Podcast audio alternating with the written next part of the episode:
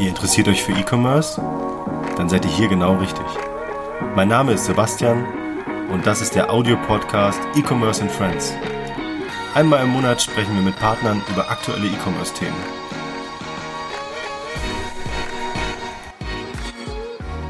Hallo zusammen, hier ist wieder Sebastian von Billbee mit einer neuen Episode von E-Commerce and Friends. Heute mit dem spannenden Thema Buchhaltung. Zu Gast ist Fabian Silberer, C E O und Co-Gründer von sevDesk. Sollte einigen von euch wahrscheinlich ein Begriff sein. sevDesk ist seit letztem Jahr auch relativ stark im T V zu sehen. Hallo Fabian, schön, dass du meine Einladung angenommen hast. Sag doch kurz was zu dir. Ja, hey Sebastian, ich freue mich riesig dabei zu sein. Und hast schon ein paar einleitende Worte über mich gesagt. Bin Gründer, Mitgründer, gemeinsam mit Marco die Firma sevDesk gegründet und eben darf mich heute äh, C E O oder Geschäftsführer nennen. Ähm, hab ursprünglich, bin ursprünglich Techie, also wirklich Entwickler. Ähm, viele Zeilen Code bei sevDesk geschrieben. Ähm, irgendwann dann den Spagat rüber ins Marketing und Sales gemacht und ja, es ist natürlich eine andere Rolle. Äh, es sind über hundert, hundertsiebzig Mitarbeiter, ähm, wachsen extrem und da habe ich leider nicht mehr so viel Zeit zum Programmieren. Letztes Jahr an Weihnachten habe ich es wieder ein bisschen gemacht, da hatte ich ein bisschen Zeit, äh, macht tatsächlich immer noch Spaß, aber ja, ist natürlich eine andere Rolle und ist natürlich auch eine andere Herausforderung, macht aber riesig Spaß. Wie, wie kam es zu der Gründung von sevDesk? Wie seid ihr drauf gekommen? Warum? Also gab es da ein, ein konkretes Problem, was ihr beheben wolltet oder hattet ihr einfach die Idee, ja, es gibt noch nichts, was Buchhaltung irgendwie besser macht? Wie kommt man auf die Idee, ein Buchhaltungs-Startup zu gründen? Das ist die große Frage. Marco und ich, wir waren tatsächlich, äh, sind in Steuerberaterfamilien groß geworden und haben im dritten Lebensjahr schon einen Rechenschieber geschenkt bekommen, haben dann mit sieben Jahren die erste Bilanz aufgestellt. Nee, natürlich nicht. Ähm, wir waren, hatten nicht die perfekten Voraussetzungen für Buchhaltung, sind wir ehrlich, ähm, sondern wir sind beide in selbstständigen Familien groß geworden. Das heißt, unsere Väter ähm, waren oder sind selbstständig. Das heißt, die, ich weiß noch genau, jeden Samstagmorgen nach dem Familienfrühstück ist mein mein Dad äh, rüber ins Büro gegangen und hat sein, sein Belegchaos auf dem Tisch sortiert. Ähm, das hat er nicht gerne gemacht, das wusste ich und das weiß ich immer noch. Aber äh, es war schon so ein kleines Kindheitstrauma. Das Bild ist im Kopf geblieben und dennoch hat es eine Weile gedauert, bis wir dann zum Thema Buchhaltung oder die Liebe für Buchhaltung entdeckt haben. Marco und ich haben gemeinsam studiert, haben dann während dem Studium angefangen, Softwareprojekte für andere Unternehmen zu machen, also Software programmiert im Auftrag, haben früher angefangen, selbst zu programmieren und das war irgendwie schon immer eine Leidenschaft, ne? So, so einfache Software zu bauen, die, also den Computer zu nutzen, das Leben einfacher zu machen. Das ist so das, was uns nach wie vor antreibt. Und ja, wir wissen alle, Buchhaltung ist ein super nerviges Thema für viele Selbstständige da draußen. Und gleichzeitig auch in unserer eigenen Selbstständigkeit haben wir dann festgestellt, hey, unser Steuerberater verlangt von uns, dass wir die Belege in Papierform zu ihm bringen, also digitale Rechnungen nochmal ausdrucken und er dann das Zeug wieder abtippen soll. Und das war für uns total bizarr. Und dann haben wir gesagt, hey, da müssen wir was dafür tun. Und gleichzeitig gab es noch ein Softwareprojekt, äh, ein Kunde, der hat eine Rechnungssoftware gebraucht.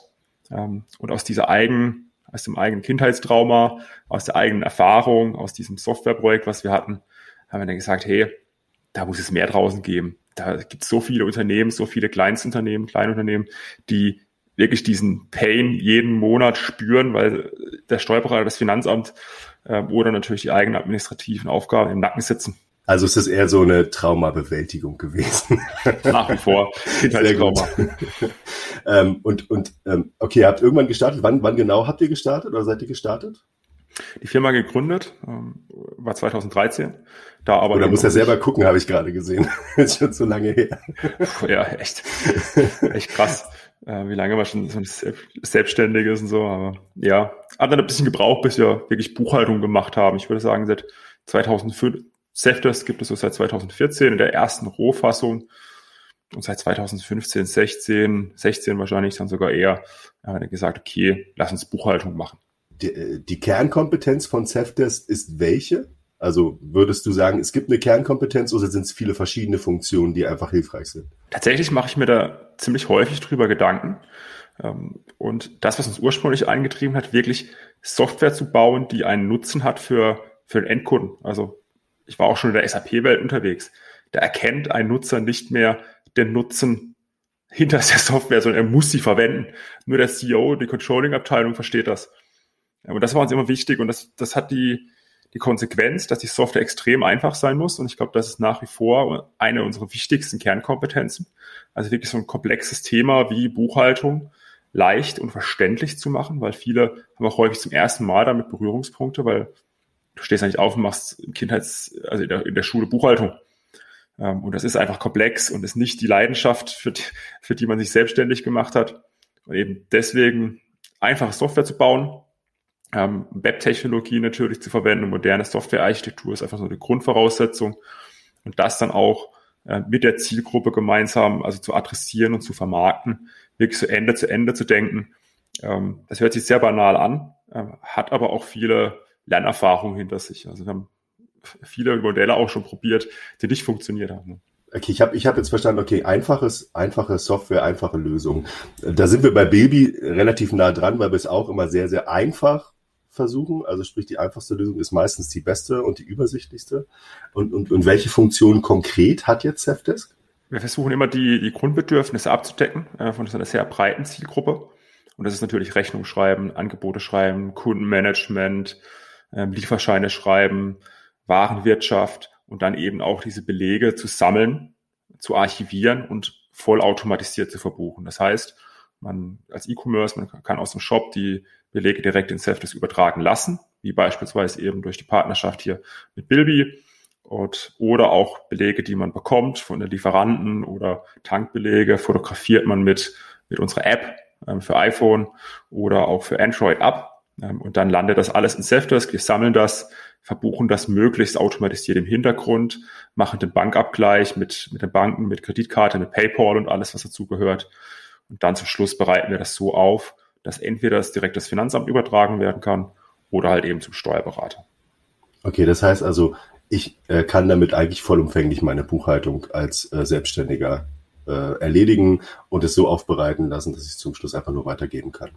Ähm, Habt ihr da so die gängigen Anbindungen an, an einzelne Steuerberater oder macht ihr das äh, mit einer Schnittstelle zu einem großen System wie von der DATEV oder von, weiß ich nicht, einer, irgendeiner anderen Organisation? Oder wie wird das äh, gemacht? Ja, Schnittstellen zum Steuerberater, das ist super wichtig, ne? Also ohne Steuerberater geht irgendwie nicht so viel. Man kann schon viel auch ohne ihn schaffen. Aber sobald es komplex wird und gerade im E-Commerce ist viel komplex, äh, brauchst du einen Steuerberater und deswegen haben wir gesagt, früh die DATEV-Schnittstelle implementiert, haben dann ähm, eine, eine tolle Partnerschaft auch schon ewig, sind im DATEV-Marktplatz gelistet, sind Schnittstellenpartner, haben, äh, sind Premium-Partner bei Edison, ähm, wo auch sevDesk empfohlen wird, proaktiv. Und, ähm, und auch in Österreich haben wir da diverse Schnittstellen zu den, zu den ganzen Kanzlei-Softwares. Das ist einfach essentiell. Wie ist so eure Erfahrung? Weil ich glaube, das ist ja zum Schluss so, dass das, was am Ende rauskommt, ist ja das, die Information für den Steuerberater, damit es dann wieder weiterverarbeitet werden kann. Wie ist eure Erfahrung bei der, mit der Digitalisierung von einzelnen Kanzleien? Es ist gemischt, muss man schon offen sein. Es gibt viele Steuerberater, die sind extrem fortschrittlich ähm, und ähm, verstehen wirklich ihr Handwerk, ihr steuerliches Handwerk, ihre Beratungsleistung, aber auch die digitalen Handwerks, das digitale Handwerkszeug. Ähm, bei einigen fehlt das noch, würde ich sagen, oder es sind da noch in der Lernphase, weil es bisher natürlich auch hervorragend funktioniert hat und die Lösungen von der DATEV jetzt nicht schlecht sind. Das muss man auch per se sagen, das sind gute Lösungen. Aber eben sobald es dann Ende zu Ende funktionieren muss, automatisiert funktionieren muss und auch dieser, dieser Abtippaufwand von Belegen minimiert werden muss, dann musst du einfach eine gewisse Digitalkompetenz mitbringen, weil die Lösungen nicht alle, muss man schon fair sein, auch sevDesk funktioniert nicht in allen Fällen immer perfekt automatisiert. Wir arbeiten daran, auch die einzelnen Fälle abzuarbeiten und das ist auch natürlich unsere Produktroadmap, aber da ist auch noch viel zu tun und deswegen muss man manchmal so ein Workaround machen und das sind die digitalen Steuerberater einfach super und manchmal eben ähm, funktioniert das dann eben noch nicht so reibungslos. Hast du konkrete Beispiele für so eine Automatisierung bei euch? Also ich weiß, ich weiß nicht, ob es da Stufen gibt der Automatisierung. Wir versuchen das bei Billbee ja auch. Im, Im besten Fall muss der Kunde gar nicht mehr in den Account sich einloggen, sondern hat alles irgendwie regelbasiert hinterlegt. Und wenn eine Bestellung reinkommt, passiert eben das, das, das, das. Und irgendwann ist es halt abgeschlossen als Prozess. Wie ist das bei euch? Es steht und fällt mit den Integrationen. Also sobald ein Beleg in sevDesk reinkommt, dann wird der zu achtzig, neunzig Prozent vollautomatisiert verbucht. Und ähm, das System lernt auch mit jedem Beleg, der dazukommt. Dann lernt er auf das Unternehmen individuell, okay, wie wird etwas verbucht? Also diese Regelsysteme werden ähm, im Hintergrund mehr oder weniger automatisiert angelegt. Ähm, aber es steht und fällt natürlich auch mit den Informationen, die da drin landen. Und wenn dann beispielsweise, wir haben so einen tollen Partner für E-Commerce, der nennt sich Billbee, ähm, äh, wenn, wenn da die Schnittstelle gut eingerichtet ist, die Belege sauber zu uns kommen und die Bankschnittstelle sauber eingerichtet ist, die PayPal-Schnittstelle sauber eingerichtet ist, die Schnittstelle zum Steuerberater sauber eingerichtet ist, da kann, kann man echt bis zu achtzig, neunzig Prozent im Monat wirklich an Zeit sparen. Und das ist schon brutal. neunzig Prozent Zeit sparen, eben im Vergleich zu dem, was man vorher an Aufwand hatte. Ist das auch eine Sache, die Unternehmen nutzen, um, ich sage es jetzt mal ganz blöd, weniger Mitarbeiter in der Buchhaltung zu haben. Das heißt, das, was ähm, vorher irgendwie drei Leute gemacht haben, kann man theoretisch irgendwie, wenn man sevDesk nutzt, mit einer Person machen oder braucht gar keinen, weil man eben nur ein Einzelunternehmer ist. Das ist so der, der Ansatz wahrscheinlich. Ne? Ganz klar, da muss man schon ehrlich sein. Also betriebswirtschaftlich ist Buchhaltung eine Unterstützungsfunktion. Und wenn ich die gleiche Dienstleistung von der Unterstützung bekomme, äh, automatisiert, dann hat man einfach eine Kostenersparnis gemacht. Und man muss auch fair sein, es gibt nicht so viele Buchhalter da draußen und vor allem gute Buchhalter. Und ähm, auch wenn man größer ist, wir haben mittlerweile auch ein Team voller Buchhalter, ne, als sevDesk, weil natürlich da auch immer wieder komplexe Fälle kommen, neue Fälle kommen, die zu klären sind. Und das sind auch meistens die Fälle, die den Buchhaltern persönlich Spaß machen, nicht diese Belege abtippen. Äh, so ein bisschen eher in, in, ins Detail gehen und nicht äh, so dieses dröge, äh, sich wiederholende. Okay, verstehe. Ähm, wir haben ja jetzt gerade schon über Billbee und sevDesk gesprochen. Vielleicht kannst du mal konkret sagen, wie man sevDesk in Verbindung mit Billbee nutzen kann. Ähm, gibt es da ein Beispiel vielleicht? Also eben, ich glaube, wir haben beide eine relativ große Zielgruppe. Das heißt, der Kunde landet entweder bei Billbee direkt oder bei sevDesk direkt, meldet sich dann an und stellt dann fest, hey, ich habe einen Shop, ne? ähm, oder auch mehrere Shops. Das ist ja meistens dann, wenn auch äh, da, wo Billbee hervorragend funktioniert. Und äh, Dann melde ich mich bei beiden Systemen an, setze den Account auf, verbinde die Shop-Systeme mit Billbee, habe dann die Daten in Billbee drin und kann dann ähm, die Integration bei Billbee zu sevDesk einrichten. Dazu gehe ich bei sevDesk rein, ähm, hole mir den A P I-Key, hinterlege das und dann werden die Rechnungsdaten aus den Aufträgen eben automatisiert zu sevDesk übertragen, sodass ähm, dann eben der Unternehmer selbst dann auch wieder die Finanzen im Blick hat, ganzheitlich, sonstige Rechnungen, die er geschrieben hat, ähm, alle Ausgaben natürlich auch dagegen hat und dann auch die Schnittstelle zum Steuerberater da natürlich aus sevDesk heraus ähm, schon vorgebucht ähm, die Buchhaltung übergeben kann. Das heißt, wenn ich jetzt schon einen Steuerberater habe, wovon ich jetzt mal ausgehe, wenn ich selbstständig bin, ähm, kann der im achtzig Prozent der Fälle auch was mit sevDesk anfangen? Genau, so würde ich das sagen. Ja, wir haben auch ein eigenes Steuerberater-Support-Team. Das heißt, für die Steuerberater, die noch nicht mit sevDesk gearbeitet haben oder auch spezielle Fälle haben, die dann ein bisschen komplizierter sind, ähm, da haben wir ein Team, was dann eben einen Steuerberater unterstützt. Wir haben natürlich auch ein Support-Team, was dann eben einen Endkunden unterstützt, sodass dann wirklich beide Steuerberater und Unternehmer einen Mehrwert haben und eben nicht der Unternehmer sagt, hier, nimm das jetzt mal. Okay, verstehe. Ihr habt wahrscheinlich auch die ganze Variante in digitaler Form, ein Supportportal oder ähnliches, wo man sich dann auch informieren kann über einzelne Themenbereiche. Ähm, was äh, gibt's für bei euch für Optionen, für Pläne, wenn man sevDesk nutzen möchte? Also rein finanziell, gibt's irgendwie so ein Basic-Fee oder wie, wie habt ihr euch da aufgestellt? Wir haben drei, drei Standardtarife. Der kleinste nennt sich Rechnung für sieben Euro neunzig. Wie der Name schon sagt, kann man da Angebote und Rechnungen schreiben. Sobald ich dann Buchhaltung verwenden will, das ist meistens dann auch das, was für E-Commerce relevant ist, das kostet fünfzehn Euro neunzig im Monat. Und da habe ich dann eben die Schnittstellen drin, da habe ich die Belegerfassung drin, den Belegspeicher drin. Und dann haben wir noch einen dritten Tarif, der nennt sich Warenwirtschaft. Das ist eben, wie der Name auch schon wieder sagt, dann eben mit einer Lagerverwaltung mit dabei, und auch mehr Benutzern et cetera. Und dann, das kostet fünfundvierzig Euro neunzig im Monat.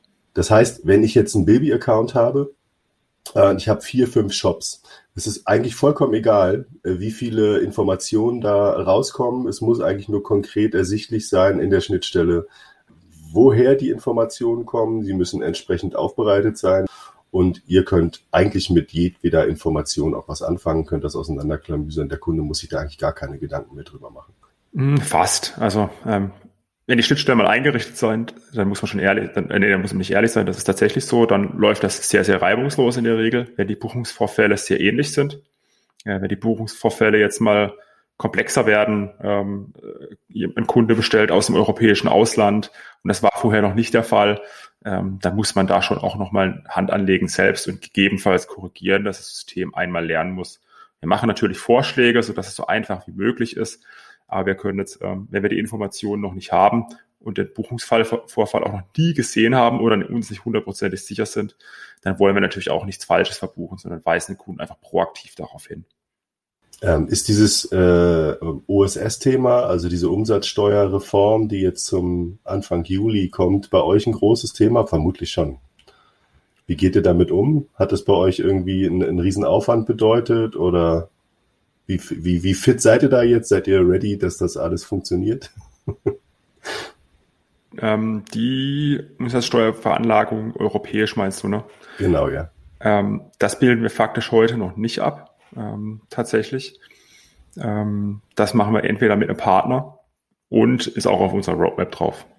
Dann habe ich jetzt hier auf meiner Liste noch so ein paar kleinere Themen, wo ich vorher überlegt habe, okay, wie hat sich das für euch ähm, im letzten Jahr oder wie hat sich das auf euch äh, und eure Entwicklung im letzten Jahr ausgewirkt? Ihr habt ja letztes Jahr äh, angefangen, T V-Werbung zu machen. Wie, wie kam das? Was, was war die Idee dahinter? Also klar, Bekanntheit, das, das ist logisch, aber T V ist ja jetzt nicht unbedingt das günstigste Medium, äh, um bekannter zu werden. Und ähm, die Frage war, als ich das gesehen habe, okay, trifft das die richtige Zielgruppe? Wie ist da eure Erfahrung? Also T V, also die Eintrittsbarriere ist natürlich extrem hoch. Ne? Du musst ein sechsstelliges Budget in die Hand nehmen für einen Flight. Ein Flight heißt, du gehst einmal live, also on air, ne? Nicht live, on air äh, für, sagen wir, vier Wochen oder sowas. Und das ist wirklich das Minimum meines Erachtens. Ähm, ist es günstig? Für uns tatsächlich günstiger als viele Online-Werbung, ähm, weil die, natürlich ist der Streuverlust hoch und trotzdem, wenn du dann nachher versuchst, auch mal Zielgruppen-T K Ps, also ne, wie viel, was kostet dich tausend äh, Selbstständige zu erreichen, ähm, T V nicht so teuer ist. Ähm, wir machen natürlich online, die ganze Online-Palette spielen wir hoch und runter, ähm, aber auch da gibt es natürlich gewisse Limitierungen und du kannst nicht immer nur Bedarfe abgreifen, die irgendwie im Markt sind, sondern musst auch die Leute, du musst top of the mind sein. Also jetzt, äh, musst die, wenn die an Buchhaltung denken, müssen die an sevDesk denken. Das ist so äh, das Wichtigste für uns. Wir haben eine klare Ambition, wir wollen Marktführer werden. Und ähm, dann musst du ein Thema, was noch neu ist für viele, weil Standardform heute ist Word, Excel und der Steuerberater macht das dann schon irgendwie, äh, was einfach ineffizient und teuer ist. Äh, und deswegen müssen wir den Markt auch ein bisschen also bekannt machen, dass es halt eben bessere Lösungen gibt. Und da ist T V tatsächlich für uns, wir schauen natürlich sehr performanceorientiert darauf, ähm, möglichst performanceorientiert, kann es nicht messen wie jede, äh, wie jede S E A-Kampagne. Ähm, aber tatsächlich funktioniert das für uns sehr gut. Hat aber auch gedauert, muss man fair sein. Ne? Also wenn du ein Online-Junkie bist, dann äh, denkst du sofort, T V, das kann nicht funktionieren, das ist viel zu teuer, Streuverlust ist zu hoch. Und das haben wir la- jahrelang gedacht. Und haben uns immer gebrüstet, wie toll wir doch im Online-Marketing sind. Und dann haben wir irgendwann mal T V gemacht und haben festgestellt, hm, gar nicht so schlecht. Weil der Impact relativ schnell kommt? Oder ist, ist T V eher unterstützend für euch? Wegen, na, Kunde hat das irgendwie im, im Hinterkopf immer und äh, im Grunde ist es ja so ein bisschen dieser Zalando-Effekt, ja. Äh, bestrahlt die Leute nur so lange wie möglich äh, mit, mit ähnlichen Informationen äh, über den Bildschirm, dann funktioniert das schon. Die Frage für mich ist halt, ist lineares, ja, gutes altes lineares Fernsehen noch das Zukunftsmedium, ähm, was ja eben dann letztendlich de, de, the place to be für solche T V-Kampagnen ist. Also bei, bei Netflix wird sowas nicht passieren. Klar, vielleicht doch, ja. Amazon haut ja jetzt auch einen Haufen Werbung raus, äh, auch in, in den Prime-Accounts. Aber die Frage ist, wie das da sozusagen platziert wird und wie es dann ankommt bei den Kunden. Weil da kann man es wegklicken, glaube ich. Ja. Erfährt lineares Fernsehen einen positiven Trend? Auf gar keinen Fall. Also ist auf dem absteigenden Ast, ähm, ohne Frage. Wie lange wird das dauern, bis es nicht mehr relevant ist? Wahrscheinlich Jahrzehnte. ähm, also man darf nicht vergessen, es wird immer noch massiv viel lineares Fernsehen geschaut. Ich selbst schaue leider auch, ich habe gar, gar, gar nicht mehr die Möglichkeit, lineares Fernsehen zu schauen, äh, weil ich es auch nicht machen möchte. Ist aber auch okay. Und trotzdem ist immer noch wahnsinnig viel wird T V geguckt da draußen, weshalb es aus der Perspektive erstmal aktuell total attraktiv ist. Und ähm, zur Performance-Steuerung, also es kommt da, also muss man, will, muss, also erwartet man direkt, wenn man Geld investiert, sagen wir im Januar, äh, direkt auch ein Return on Investment? Nein. Also das ist, glaube ich, gibt es wenig Modelle, wo das funktioniert. Wir, wir rechnen da über, über einen gewissen Zeitraum. Also wir sagen, okay, T V-Werbung muss sich über mehrere Monate rechnen, es muss die Markenbekanntheit muss hochgehen. Du fängst halt an, so ein, also eigentlich diesen Funnel, die Funnel-Betrachtung noch weiter zu, ma- zu machen. Also nicht nur, okay, die Leute sind auf meiner Webseite, sondern okay, den Bedarf da draußen im Markt, den versuche ich zu pushen und dadurch geht der Funnel dann für einen selbst einfach flüssiger. Also die Conversion Rates werden, also wenn du T V machst, hast du auch deine S E A Conversion Rates, deine S E O Conversion Rates, deine Affiliate C T Rs und alles geht plötzlich hoch, weil die Leute dich kennen, weil sie Vertrauen darin haben. Und ähm, was auch tatsächlich eine Überraschung für uns war, ähm, wir, wir rechnen auch sehr konservativ, muss man fair sein, der Performance-Effekt, also der unmittelbare Performance-Effekt im gleichen Monat war höher als gedacht für uns. Als Unterstützung funktioniert es gut, um Bekanntheit zu steigern äh, und wirkt sich eben auch auf die anderen Kanäle ab, können wir, glaube ich, so zusammenfassen. Ja. Ähm, welche welche Social-Media-Kanäle nutzt ihr so grundsätzlich? Den Standard wahrscheinlich. Standard, also Facebook ist okay, ähm, machen wir mit. YouTube funktioniert gut, sehr, sehr gut, würde ich sogar sagen. Ähm, klar, alles, was mit Suchmaschinenmarketing zu tun hat, äh, musst du, musst die Klaviatur musst du hoch und runter spielen. Ähm, LinkedIn, okay, funktioniert auch. Und ähm, Instagram und Co. funktioniert auch. Ähm, bei uns ist ein guter Mix, muss man fair sein. Also du kannst nicht sagen, das ist, also wir, wir sind zwei, drei Jahre lang nur mit Facebook-Werbung gewachsen. Die ersten Jahre. Also war wirklich komplett verrückt. Das kann ich auch offen sagen. Solche äh, Kundenakquisitionskosten waren damals zwanzig, dreißig Euro. Ne? Und äh, ein Kunde lässt fünfzehn, zwanzig Euro im Monat bei uns da pro Monat. Das heißt, der zweite Monat war schon komplett profitabel. Ähm, das war schon geil. Aber ist natürlich jetzt nicht mehr der Fall. Ja, die lernen ja auch und verdienen daran. Das, das ist leider so. Ja. Äh, die, die, die Grundfrage ist für mich so, Wo, wo sitzt halt, die, sitzt halt die Zielgruppe und was ist die Zielgruppe? Die Zielgruppe ist ja bei euch relativ breit gefächert, genau wie bei uns. Das ist halt nicht nur irgendwie, ich informiere jetzt mal darüber, dass wir da sind, auch für bestehende Steuerberater oder irgendwelche Systeme, die daran interessiert sein können, sondern eben für jeden Selbstständigen, der da unterwegs ist. Und wir haben auch eine relativ, ja, ich sag mal, starke Facebook-Community und, und ähm, wir, wir erleben halt, wie unterschiedlich die Kunden sind in ihrer, also im, im Geschäftsmodell, in ihrer Art selber, wie sie Dinge wahrnehmen, was sie nicht so gut finden, was sie eher gut finden. Ähm, wir haben vorletzten Monat ähm, unser, ich glaube im Mai, ja, äh, oder April, Mai, unser Preismodell geändert.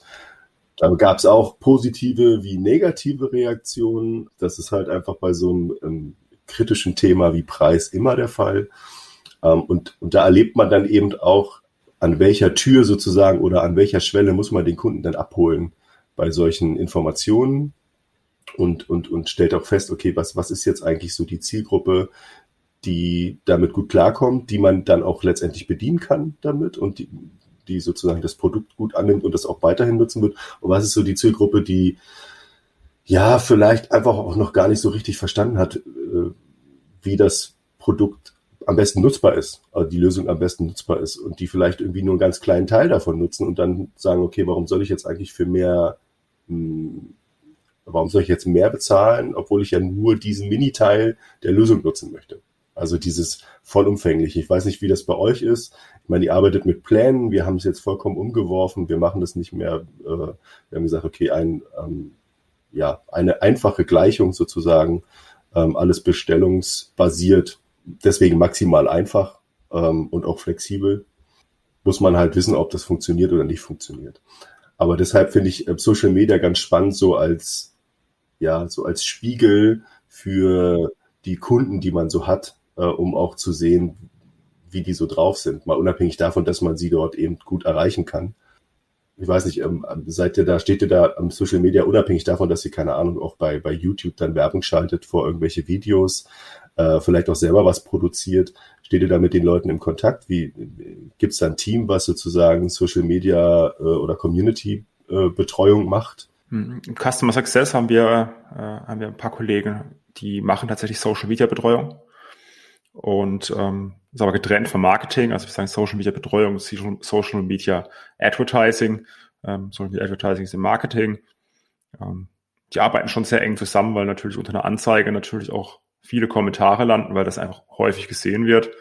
Und ja, da lernst du mit den Kunden, das trifft es eigentlich ganz gut. Also die Zielgruppen sind super heterogen äh, und komplex und da irgendwie das Leistungsportfolio drauf zu schneiden, da triffst du nie alle hundertprozentig. Da kannst du nur bestmöglich versuchen und äh, musst dann aber auch in der Kommunikation, da haben wir die letzten Jahre auch extrem viel gelernt und werden müssen äh, auch noch extrem viel lernen, weil die Zielgruppen verändern sich. Äh, wir adressieren natürlich nicht mehr nur die Digital Natives. Ähm, und da lernst du einfach Stück für Stück weiter und äh, willst natürlich auch gezielt neue Zielgruppen erschließen. Ja, da ist Social Media, also allgemein Kundenkommunikation in Summe, egal jetzt über Social Media, über Support-Chat, über auch Sales, ne? Also wir machen auch Telefon-Sales am Anfang. Ja, da musst du einfach hören, zuhören und, äh, und auch, auch ne? In meiner Rolle jetzt, also ich spreche natürlich operativ mit keinem Kunden mehr und trotzdem versuche ich irgendwie mehrfach im Monat, das schafft, das klappt nicht immer, mit Kunden zu sprechen, um einfach die Bedürfnisse zu vers- besser zu verstehen, das, was wir tun, passt das zu deren Bedürfnisse, wie sind sie auf sevDesk aufmerksam geworden, was waren die Bedenken, was waren die Pro-Punkte, warum haben sie sich für uns entschieden, warum haben sie sich nicht für uns entschieden. Oh, da lernst du so viel, das kannst du alles gar nicht in Zahlen ausdrücken, sondern das ist ja meistens total äh, qualitativ. Macht ihr da so regelmäßig Surveys auch Richtung Kunde und fragt es ab oder?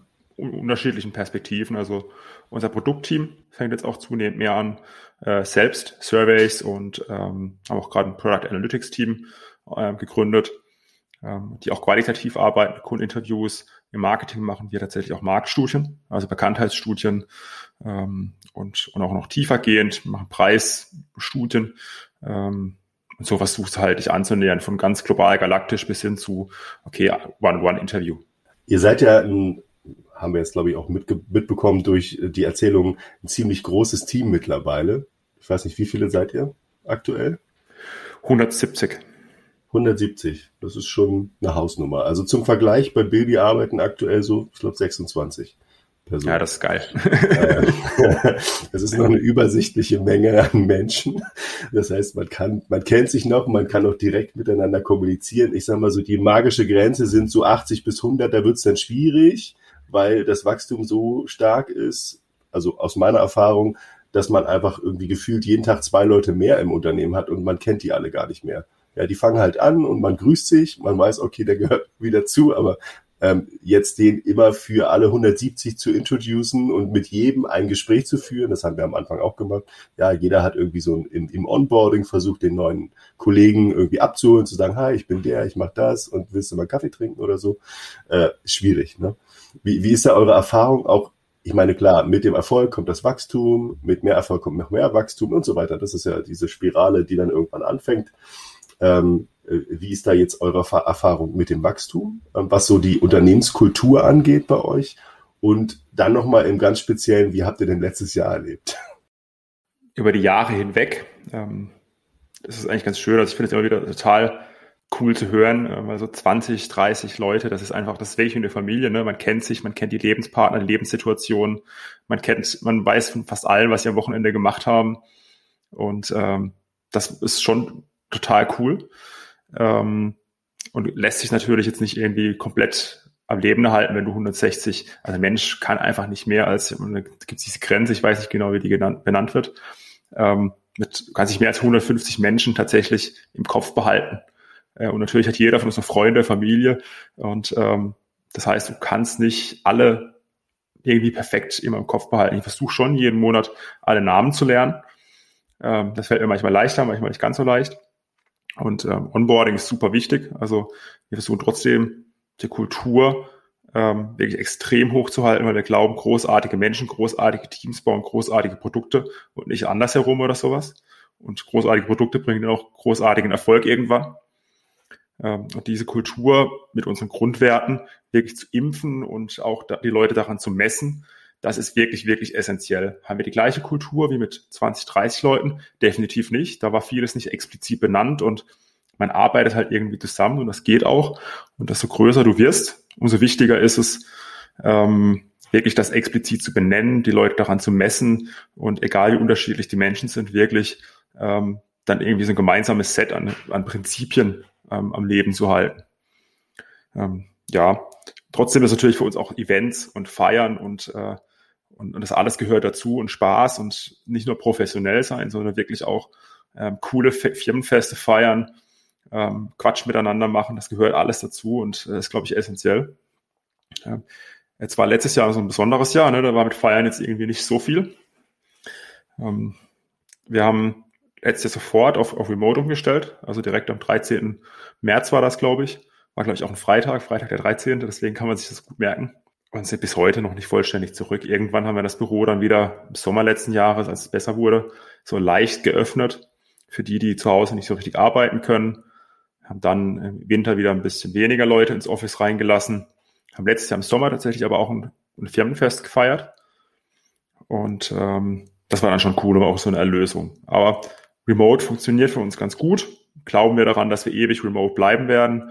Hm, glaube ich nicht. Ähm, also es wird, die Leute werden Homeoffice machen und werden bestimmt auch mal irgendwo von, von, von irgendwo arbeiten. Ähm, aber uns ist es schon wichtig, dass die Leute zusammenkommen, zusammen feiern, zusammen Kaffee trinken, sich auch in die Augen schauen, gemeinsam Mittagessen. Das ist eine ganz andere Verbundenheit als irgendwie komplett remote. Es geht, ist alles möglich, wissen wir, aber unser Stil ist es nicht. Weiß nicht, wie macht ihr das?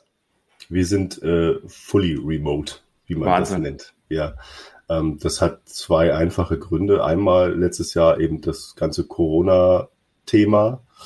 Ähm, auf der anderen Seite ist es für das Recruiting ähm, deutlich einfacher, gerade wenn es so um Techie-Jobs geht. Es, also Detmold als Standort ist jetzt nicht der attraktivste, würde ich meinen. Also Detmold ist keine hässliche Stadt, im Gegenteil. Ich war da jetzt nur auch schon öfter mal.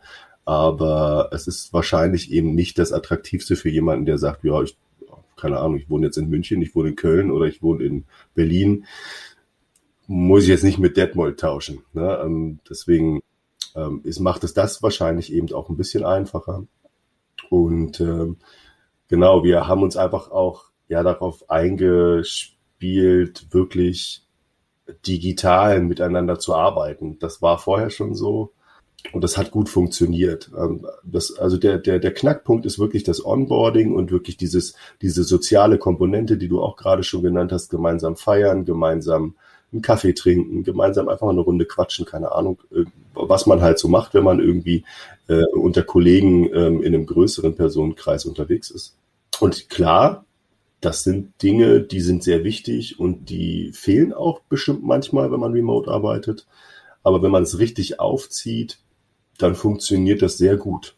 Wir werden sehen, wie das funktioniert, wenn wir dreißig Personen mehr sind, also wenn wir jetzt einmal verdoppelt sind. Das kann ich jetzt auch nicht sagen, wie das vielleicht sein würde, aber wir lassen uns überraschen. Wir haben ganz gutes, ganz guten Plan, wie das Onboarding funktioniert, wie, wie, wie wir uns sozusagen soziales Miteinander vorstellen. Das basiert eben auch auf Werten, die wir uns auf die Fahne geschrieben haben. Da wollte ich eigentlich dich nochmal fragen, was sind denn da eure, eure Werte, die ihr sozusagen intern lebt? Da gibt es ja wahrscheinlich so zwei, drei Werte, wo ihr sagt, dafür stehen wir, das wollen wir auch nach außen tragen oder so wollen wir zusammenarbeiten. Ja, also zwei Seiten, wie wir unsere Werte aufgezogen haben. Wir haben letztes Jahr einen sehr ausführlichen Prozess nochmal gemacht, weil wir auch gesagt haben, hey, die Firma hat sich verändert. Ne? Ist ja nicht mehr die Studentenbude vom, An- vom Anfang. Dann haben wir gesagt, okay, was sind aber die Grundwerte, auf die wir uns committen wollen?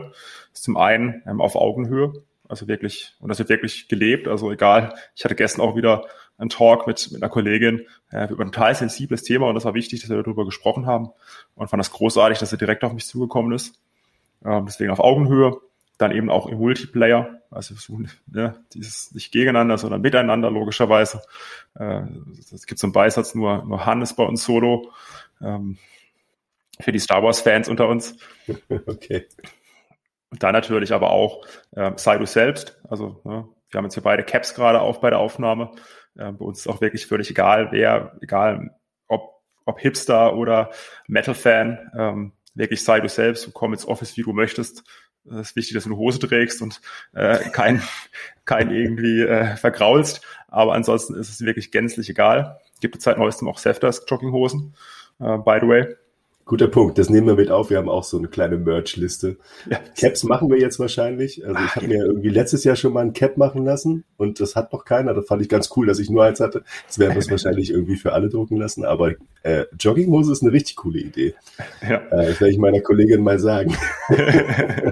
Ja, das muss sein.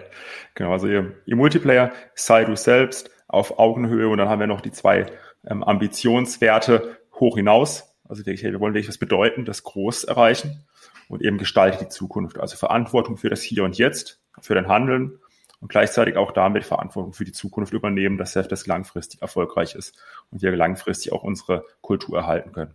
Habt ihr noch sowas wie ein Bonussystem oder irgendwas in der Richtung? Nee, ne? Komplett. Grundgehälter und fertig. Wir haben mittlerweile alles auf O K Rs umgestellt, Teamziele und, und darauf eben darüber sozusagen große Unternehmensziele. Und das funktioniert auch aus meiner Sicht ganz gut.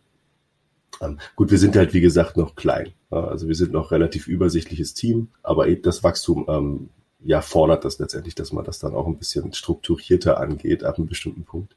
Ja, zu, zu Remote würde ich äh, gerne noch sagen, ähm, klar, das ist eine Einstellungsfrage.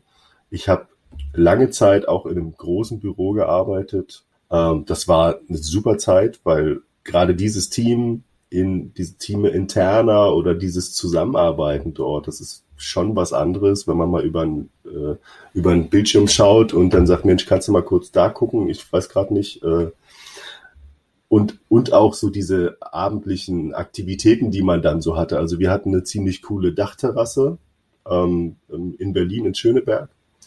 Äh, liebe Grüße die, äh, an die ehemaligen Kollegen, falls sie das hören.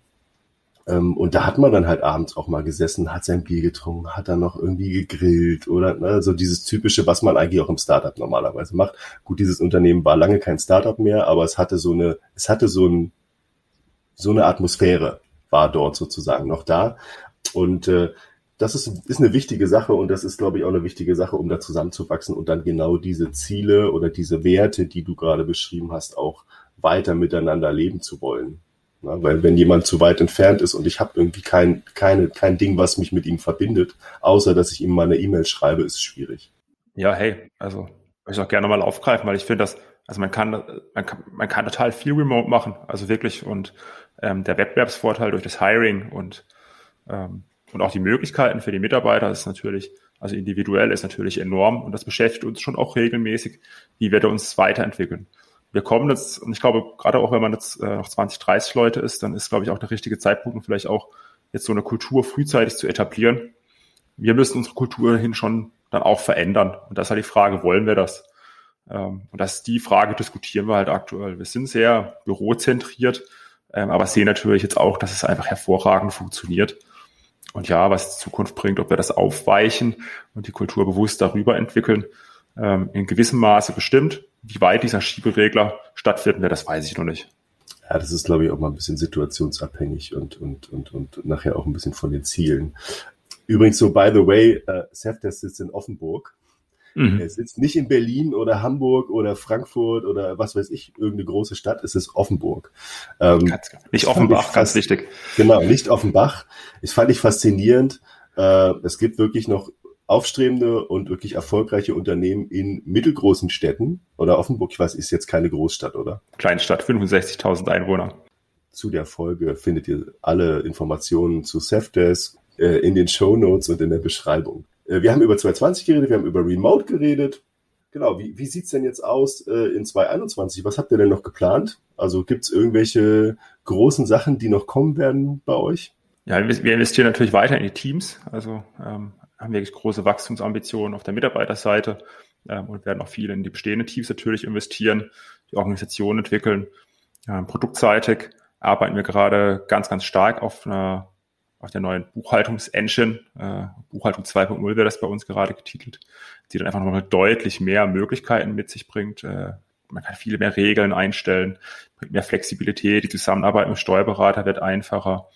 äh, werden deutlich mehr Auswertungen bereitstellen können, wie so eine Seitenliste, was der Steuerberater auch braucht. Ähm, und natürlich auch die betriebswirtschaftlichen Auswertungen und, und Forecasts, das steht alles auf der Roadmap. Wird das alles dieses Jahr kommen? Ähm, das werden wir sehen. Wir wissen alle, Softwareentwicklung ist nicht immer hundertprozentig planbar und das äh, muss man sich auch nicht anmaßen zu tun. Das ist, glaube ich, nicht gesund.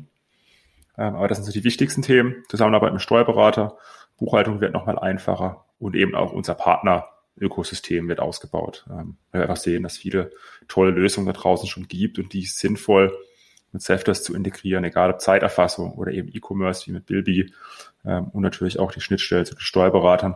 Das ist alles äh, wichtig und da sind halt nun mal die Finanzdaten, die Buchhaltungsdaten häufig auch äh, das Nervenzentrum, ne, des Unternehmens. Und äh, da wollen wir eben die Partner auf Partner setzen äh, und auch das Partnerökosystem weiter ausbauen. Das war ein, ein gutes ähm, Abschlussstatement. Vielen Dank. Ähm, wo kann ich denn, wenn ich Interesse habe, mich registrieren? Gibt es eine Testphase bei euch? Äh, kann ich irgendwen ansprechen oder muss ich einfach nur auf sevdesk punkt com oder de? Man kann bei uns im Support anrufen, aber wir versuchen das so einfach wie möglich zu machen. Deswegen einfach auf sevdesk punkt de gehen oder in Österreich im sevdesk punkt at ähm, sich anmelden. vierzehn Tage, vierzehn Tage kann man die Software kostenlos testen, braucht keine Kreditkarte fürs Testen, äh, muss nur eine E-Mail-Adresse angeben, muss ein bisschen was logischerweise akzeptieren, dass man direkt in der Software drin geht, nicht mal dreißig Sekunden in der Regel. Ähm, und dann testet man die Software. Wenn man da noch Hilfe braucht, dann haben wir natürlich auch einen Support, ein Onboarding. Ähm, einfach melden bei support at sevdesk punkt de ähm, oder unter der Telefonnummer, die eingeblendet ist, dann auch in der Software und auf der Webseite. Vielen Dank, Fabian, für deine Zeit. Wie, wie schon gesagt, alle Informationen, die ihr gerade gehört habt, findet ihr nochmal in der Beschreibung und den Shownotes.